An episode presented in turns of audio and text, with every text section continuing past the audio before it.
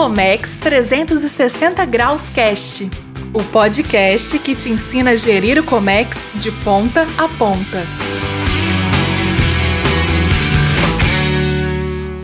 Fala galera, sejam bem-vindos ao Comex 360 Cast. Para você que está aí nos ouvindo na sua corrida, no trânsito, onde você quiser. Meu nome é Leonardo Schmidt e aqui temos sempre muito conteúdo para te ensinar a gerir suas operações de Comex de ponta a ponta, 360 graus de fato. Então vem comigo.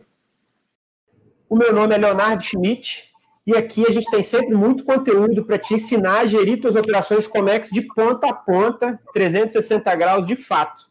E hoje aqui a gente tem um convidado muito especial, o Fabiano Rodrigues, diretor de negócios da BBC Chartering, uma das maiores companhias marítimas de carga geral do mundo. Seja bem-vindo, Fabiano. Muito obrigado. Obrigado, Léo. Presente no canal. Obrigado aí pelo convite. Eu acho que é um prazer é, muito grande estar aqui com você e poder dividir um pouco aí do nosso conhecimento com, com o teu público, né? Com o nosso público da, da indústria. Não, com certeza, cara. Comércio exterior é uma das coisas que sempre me motivou a começar a produzir conteúdo no comércio exterior é que existe um gap muito grande é, é, dentro da indústria, dentro da, das importadoras, dos exportadores, tanto do, do, do, mercado brasileiro em geral, em termos de conhecimento e, e, e do que as empresas realizam de operações, né? Eu já vi empresas, não só empresas pequenas que acabaram de começar no Comex, mas empresas grandes, pessoas que têm já tempo de mercado, mas que trabalham muito a prática que ela viveu, né? Porque tem muito conhecimento no Comex que nenhuma faculdade te dá, nenhuma MBA te dá. O que te dá é a vida real. E aqui, é a gente que está no mercado, fazendo, trabalhando a cada dia. E as histórias, o conhecimento que a gente compartilha pode ajudar muita gente a se preparar mais, a planejar melhor suas operações, a gerir melhor suas operações. E um dos grandes motivos que eu te convidei aqui hoje é porque esse mercado, então, esse segmento de carga-projeto, de afretamento de navios, é um, um segmento que para muita gente dá uma caixa preta, né? O pessoal ainda Sim. desconhece, por falta, seja por falta de oportunidade, ou por falta de onde buscar conhecimento, ou por falta de operação, falta de prática mesmo, né? explicar um pouquinho nas suas palavras o que, que é o, o, serviço de afretamento, né? Porque tem muita gente que é, a, a, o grosso do Comex, as empresas que trabalham com importação, exportação, o que, que é o mais comum? É você fazer transporte marítimo de cargas em containers, né? 95% de toda a carga brasileira é no modal marítimo, e imagino que, sei lá, não tem esse número, mas 80, 85 é container, pelo menos, se não for 90. Então, a maioria dos profissionais está acostumado com container. Explica um pouquinho o que é o serviço de afretamento, o embarque de carga geral, quais são as particularidades, né? Quem que pode usar, que tipo de carga poderia usar esse tipo de serviço? É, normalmente a gente faz uma, até para deixar claro, a gente faz uma separação entre carga geral e carga containerizada. A carga geral normalmente é aquela carga uh, uh, que ela não cabe em container. Então, por Sim. isso que ela vai solta dentro do, do navio. E a parte de, de fretamento, ela tem duas, uh, duas linhas, né? Você tem o fretamento que você faz entre o armador, que é o dono do navio, e o operador, para atender aquele negócio naquela região, né? Aquela carga. E tem também, naturalmente, o, freta, o afretamento tradicional, que é o cliente com a sua carga, seja ela parte ou uma carga inteiriça, né? Que se chama full cargo, que você aproveita todo o, o espaço navio. do navio. É, e aí seria uma relação entre armador ou operador junto ao, ao cliente. Mas basicamente o afretamento é você contratar um serviço para uma companhia uh, uh, de navegação, né, para você utilizar aquele espaço do, do seu navio para carregar Sim. de um ponto até outro.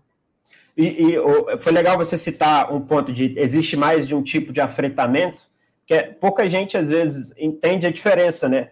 O, o, dono do navio geralmente não é a empresa que de fato lida com o cliente final. Ela às vezes afreta o navio para um operador, que vai ser um, um, afretamento por tempo, né? Ou afretamento a, a, a casco nu, né? Esse tipo de, de afretamento. Né? É, me corrija se eu falar qualquer besteira. Não, por favor. Não, assim, o que é... acontece? Existem, existem algumas variáveis nessa relação, né? Eu vou dar um exemplo nosso, que eu acho que fica até mais fácil para entender. Nós temos 150 navios e metade ou um pouquinho a mais, 70 navios são do nosso armador principal, que é a Bris, né? Que é uma empresa que a BBC ela está dentro dela. Então a gente naturalmente diz que são nossos navios próprios. Os outros navios são navios afretados a longo prazo, seja com um banco, que eu acho que é importante abrir uma ressalva para o pessoal. É, é, a nossa empresa ela foi fundada uh, em Hamburgo, na Alemanha, e hoje o nosso headquarter ele fica em Leer, que é uma cidade bem pequenininha, a duas horas dirigindo de Bremerhaven. Uh, o governo alemão, é, já há alguns anos, ele, ele não só patrocina, mas ele promove muito o shipping.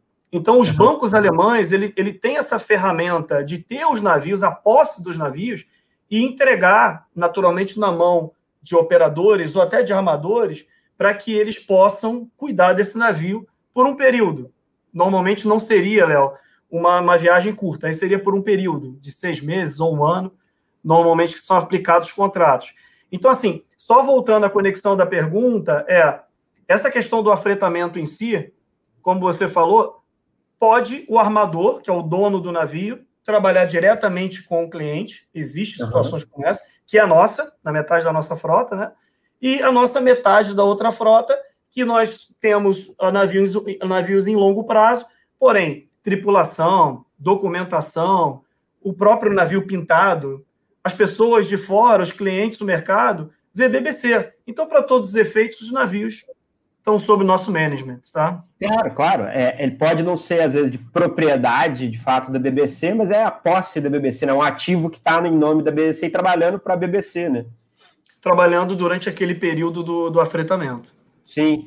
Aí, o cliente final, o que, que ele contrata? Muita gente ainda tem essa ideia de, ah, não, eu preciso de um frete de carga geral, eu preciso contratar o transporte marítimo. Na verdade, ele está fazendo um afretamento por viagem, né? Ele está afretando a viagem daquele navio que ele diz que vai carregar uma carga no porto de origem X e descarregar no porto de origem Y. É aquela viagem.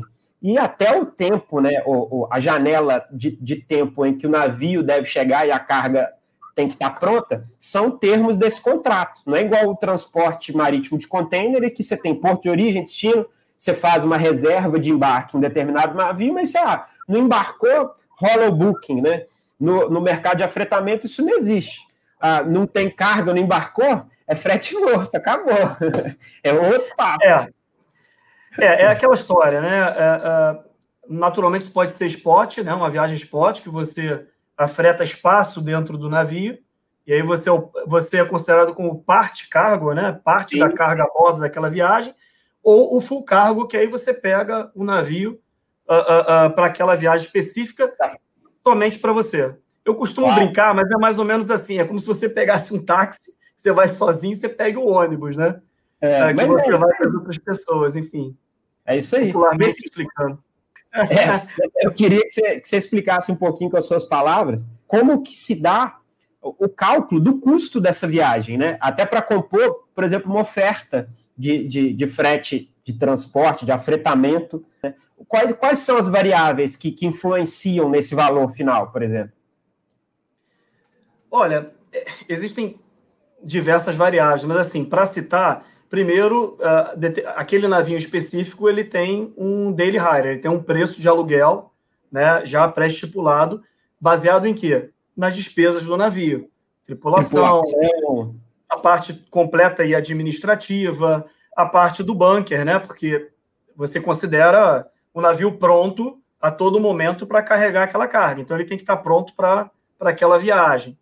É, os custos portuários, naturalmente. Então, quando, por exemplo, o cliente aproxima a gente com uma carga, dizendo: Olha, eu quero levar a carga do Rio de Janeiro para Houston, nos Estados Unidos. Você, naturalmente, você já vai calcular qual é o custo portuário no Rio de Janeiro, qual é o custo portuário no, no, em Houston, Quanto tempo é a viagem? Isso é importante, logicamente. Quanto tempo vai durar essa viagem? Os aspectos de tempo, né? De, de weather condition, né? Condição de tempo. Uh, uh, dependendo da, da, da, região, do momento. Ah, após, uh, por exemplo, Estados Unidos, né? Após 1 de junho, Hurricane Season, né? Que é a, a temporada de, de furacão. Esse pode ter algum impacto na chegada durante esse período por lá, e aí você considera alguns dias a mais. Quer dizer, é difícil você considerar alguns dias a mais, porque senão você não fica competitivo, né, Léo? Então, claro. tem que trabalhar com essa variável ali, meio que uh, uh, uh, dentro do, do teu cálculo, para que você não saia muito também da, da, do mercado. Então, assim, basicamente, as variáveis principais são essas. O bunker, por exemplo, ele, muita da gente, muitas das pessoas nos questionam, né? Ah, às vezes, o seu frete está muito caro, etc mas só o bunker representa algo em torno de 40% do custo de uma, de uma viagem. Né? Claro. E o, e o bunker então, é combustível, né? A, a gente vê o, o, quanto gira, às vezes, o preço de petróleo no mundo, o custo sim. de combustível, né? É, é, e não só o custo do combustível em si, a, a, mas também as influências que tiveram nesse custo para se usar combustível com nível de, de, de enxofre menor, né? Então, todas essas influências é, sobre regras que vão sendo criadas acabam influenciando no, no, no custo final do transporte, né? É, é, e, e nesse, nesse, nesse âmbito de responsabilidade, né, é, é, nós, como agentes de carga, como representantes do cliente, a gente tem que observar desde como, aí falando né, desses grandes projetos, às vezes a gente se envolve em projetos de desmobilização, os equipamentos estão é, numa, num, num, poço de petróleo, uma ou mina, numa, né? uma mina de. A gente tem que desmontar os equipamentos quais para o porto, ou às vezes é uma decisão de levar o equipamento quase todo montado para o porto para o navio, mas aí você tem que escolher qual que vai ser o porto no Brasil, como é que vai chegar esse equipamento. Aqui a gente pode desmontar mais, ele vai passar na porta de saída do terminal. Não, não adianta só botar dentro do navio e tirar, né? Você tem que pensar na logística completa. E nesse tipo de projeto, a responsabilidade é enorme em cima da carga. E é, isso às vezes faz uma diferença gigantesca no custo, né? Às vezes a, as pessoas vão no mercado e vê, um está com custo X, às vezes o outro é 2X. Mas não é que às vezes o cara está botando 2X porque ele é, é careiro. Não, ele está te botando a realidade da sua operação e, e, e, e às vezes a outra fornecedor, outra companhia marítima está omitindo, está contando com alguma coisa que não vai acontecer, né? Uma das coisas que eu, como cliente de armadores, é, é, sei diferenciar bem, é, não existe contrato de afretamento é, é, com qualquer companhia marítima ser é, a mesma coisa. Não é se o contrato tiver os mesmos termos, ele vai ser igual a qualquer companhia. A gente estava falando de, de números de navios, a BBC com três navios lá atrás, agora nós estamos falando de mais de 150. Eu já vi vários casos em que companhias é, é, enviavam uma oferta, um frete lindo, né? Lá, lá embaixo, tudo bonitinho. Aí tem um, um, um termo lá embaixo, subcompletion, né? Sujeito é. a ter outras cargas ali dentro. É. O leigo, quando vê. Aquilo, é, o leigo, quando vê aquilo, fala, pô, legal, fretão, oferece, quer fechar, tá posicionando carga no porto, aí depois o armador falou assim, não, mas não, não teve carga, não vai ter navio. Eles falam, o quê? Como assim? Né? Aí o cara cai duro no chão, né? Então, assim, é. são tem que tomar cuidado, né? Tem, que tomar cuidado. É. E às vezes uma outra situação, né, em que uma companhia às vezes tem um número X de navios numa região, ela fechou um embarque com, com, com X, né? E às vezes apareceu uma oportunidade para ela né? Aí vem a falta de ética também no mercado, que acontece também do outro lado, né? É, é, que pagaria mais. E seria mais interessante pegar aquele navio que ela fechou contigo e levar para outro. E não performar, simplesmente não performar, né? É. E não performar por quê? Porque ela às vezes não tinha outro navio que poderia substituir esse navio. Isso acontece. É, é, não é óbvio, acontece todo dia, mas acontece. Ainda mais dependendo da companhia marítima que você for trabalhar. E quando você vira e fala, às vezes, para um importador, que, gente, essa aqui é uma companhia de primeira linha, é séria, tem mais chance de performar, às vezes ele não entende o que está por trás daquilo, do não performar, não ir lá e carregar a sua carga, porque isso pode acontecer, né? Correto. Não, é, não resta dúvida. E assim, eu imagino como deve ser o desafio de vocês para passar isso a limpo, né? Para explicar claramente que você está escolhendo aquele frete que nem sempre é o mais barato, mas por causa dessas, por causa dessa equação aí, né? Dessas variáveis todas para chegar a essa equação. É muito complicado. Como qualquer outro mercado, você tem é, situações muito convenientes e outras problemáticas, né? Então, Eu acho que assim, eu acho que uma, uma dica, como você falou do subject lá embaixo, né? Do, do, do completion, é, por mais que tenha essa dificuldade toda de aprendizado no Brasil, mas hoje com a internet você tem muito, uh, muito acesso, né, Léo?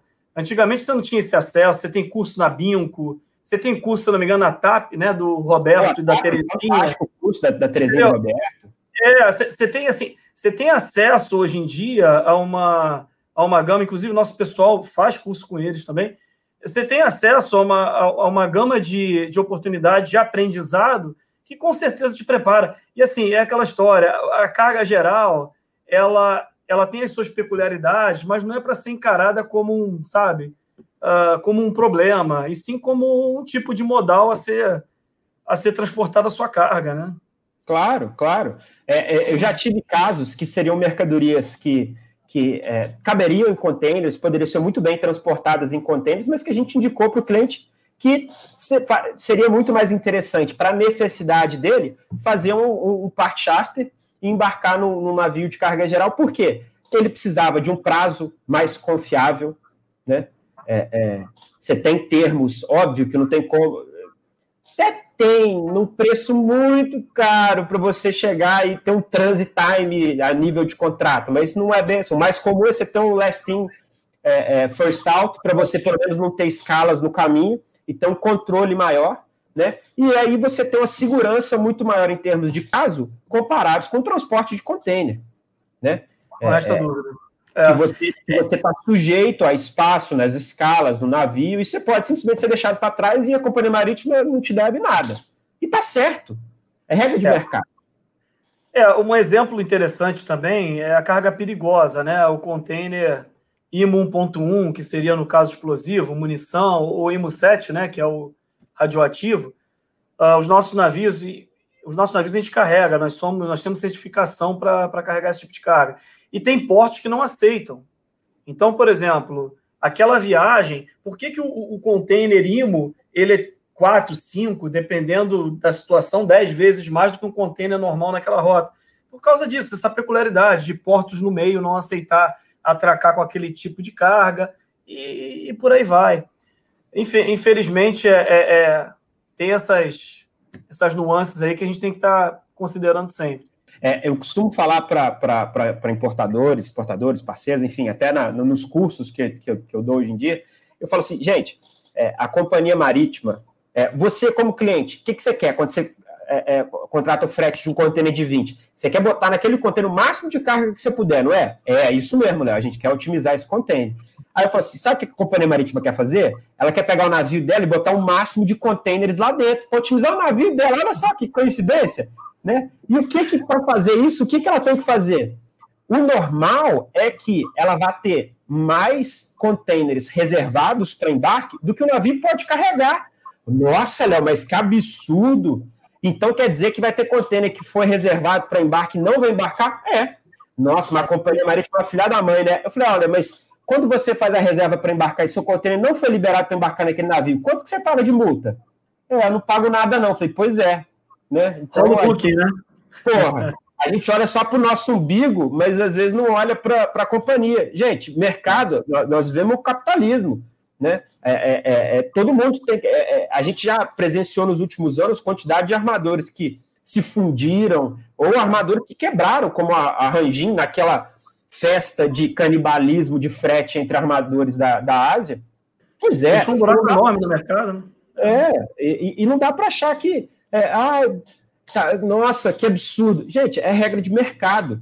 Né? Quem não vê isso, quem quer é, é, é fechar os olhos para isso, é o que eu falo, de ficar dando burro em ponta de faca dentro do Comex. Você tem que saber como que a coisa funciona.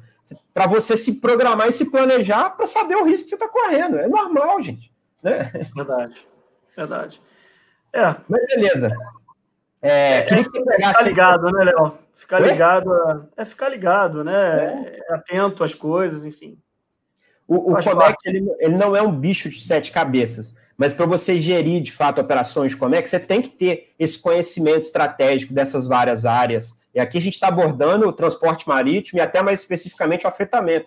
Mas Isso. se você não tiver esse conhecimento estratégico, você acaba caindo nessas pequenas armadilhas e, e, e, acreditando, às vezes, ah, a companhia marítima poxa, que chata, ela que, que, que é a sacana do mercado. Eu falei, não é, gente, é, é mercado, ué. Você também não queria encher o seu container de carga? É assim que funciona.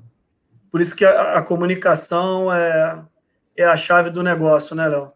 Com certeza. Rapaz, eu costumo dizer o seguinte, cara. Quem não quer trabalhar 24 por 7, cara, não escolhe o Comex, não, cara. Vai, vai para outra profissão. Não é. tem Natal, não tem Ano Novo, não tem, tem não. feriado. Ah. Eu, eu, falo que, que você pode estar é, fazendo a operação de um mesmo exportador, da mesma carga, com a mesma rota, para o mesmo cliente.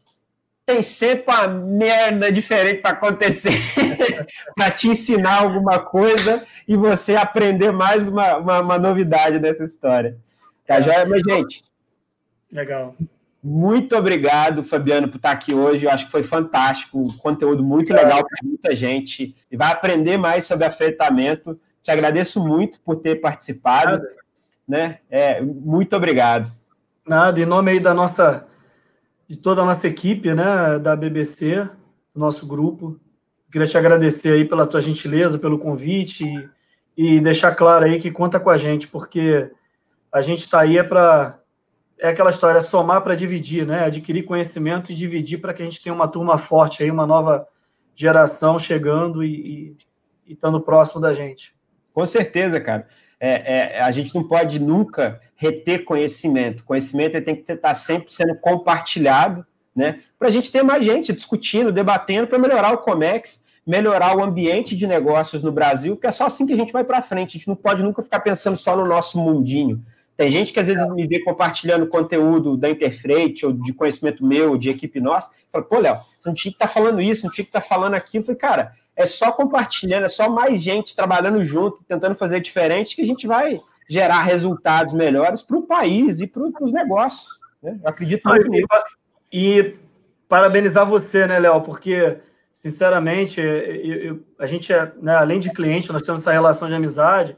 E eu sei que você passou no início aí, você confidenciou para mim uh, né, do trabalho que você estava fazendo e como era interpretado esse trabalho. É. Então, assim, eu acho que assim, eu acho que tem que tirar o chapéu para a tua iniciativa é, e pela bagagem que, graças a Deus, você adquiriu e você, de forma alguma, você retém, você divide aí para que a gente forme profissionais melhores aí no mercado e tenha é o que eu sempre falo. Se a gente tem gente boa junto da gente, a gente tem que ter gente melhor que a gente trabalhando com a gente. Com certeza. Porque, com isso a gente tem uma, uma solidez maior de serviço para oferecer para o mercado.